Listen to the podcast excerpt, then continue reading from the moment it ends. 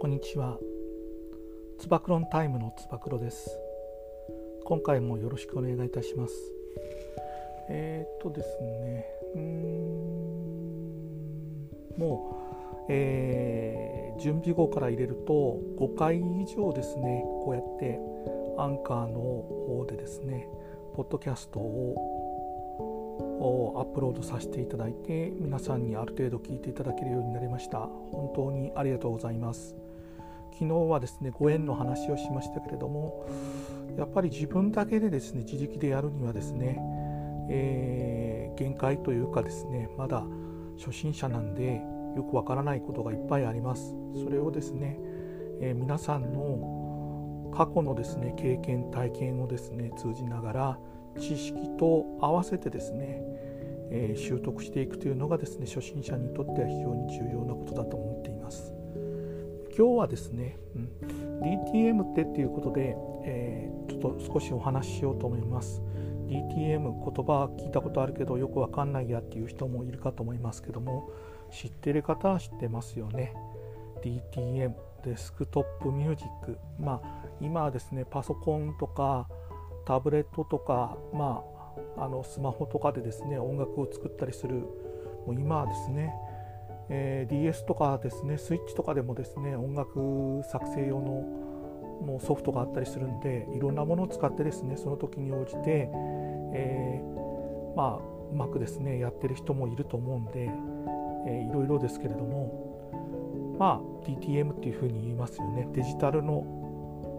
うん、もので使って作曲をやってしまおうということですね。そういうものについてちょっとお話したいと思います。私はですねえっと Mac ユーザーですとかですね iPhone と iPad ユーザーですとかいうようなことをちょっとですね、えー、言わまあ、あの説明させていただいてますけれども Apple のものでですねいいのはですねこのそういうですねデスクトップミュージック DTM においても GarageBand というですね非常に初心者向けのあのソフトがですねあってですね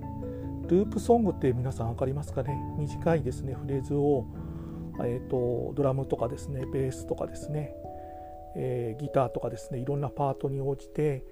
えー、少しずつ並べてですねそしてそれをですね、えー、曲をですね構成して作っていくっていうやり方はあるんですけれどもそういうですねものがその備わっています、え無料ですね、うん。これがですね、えっと、昔はですね Mac についてるだけだったんですけども iOS デバイスが発売されてですね気軽にもう使えるようになりました。もう iPad に関してはかなりのことができるようになってるみたいなんですよね。でアンカーでもですねあの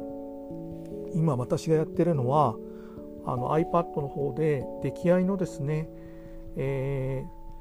歌をですねあの取り込んでジングルの前にですね、えー、鳴らすことができるようにアンカーのあの、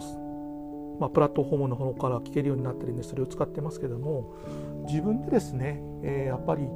作ってですねやってみたいなっていう希望があります。うん、でまあ、YouTube とかを見ていっても GarageBand のですね作曲の仕方とか言ってですねこういろいろ載ってるんで、まあ、学習していきながらですね作っていきたいと思いますんでその様子なんかもですね今後ですね、えー、アップロードできたらなと思っていますので聞いていただけると嬉しいなと思っています。またですねえっ、ー、と皆さんとのやり取りがですねなんかできるように考えてるんですけれどもうーんまあ、ブログを作るかノートみたいなですねあのサービスか何かしてですね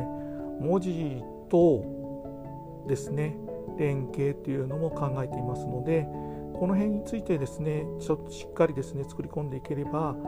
えーと、よりですね立体的にポッドキャストの配信ができるかなと思っていますので、え、ご期待いただけると嬉しいですそれではですね今日はちょっと簡単なあの内容でしたけれどもこれで終わりたいと思います。じゃあどうも聞いてくださってありがとうございました。つば九郎でした。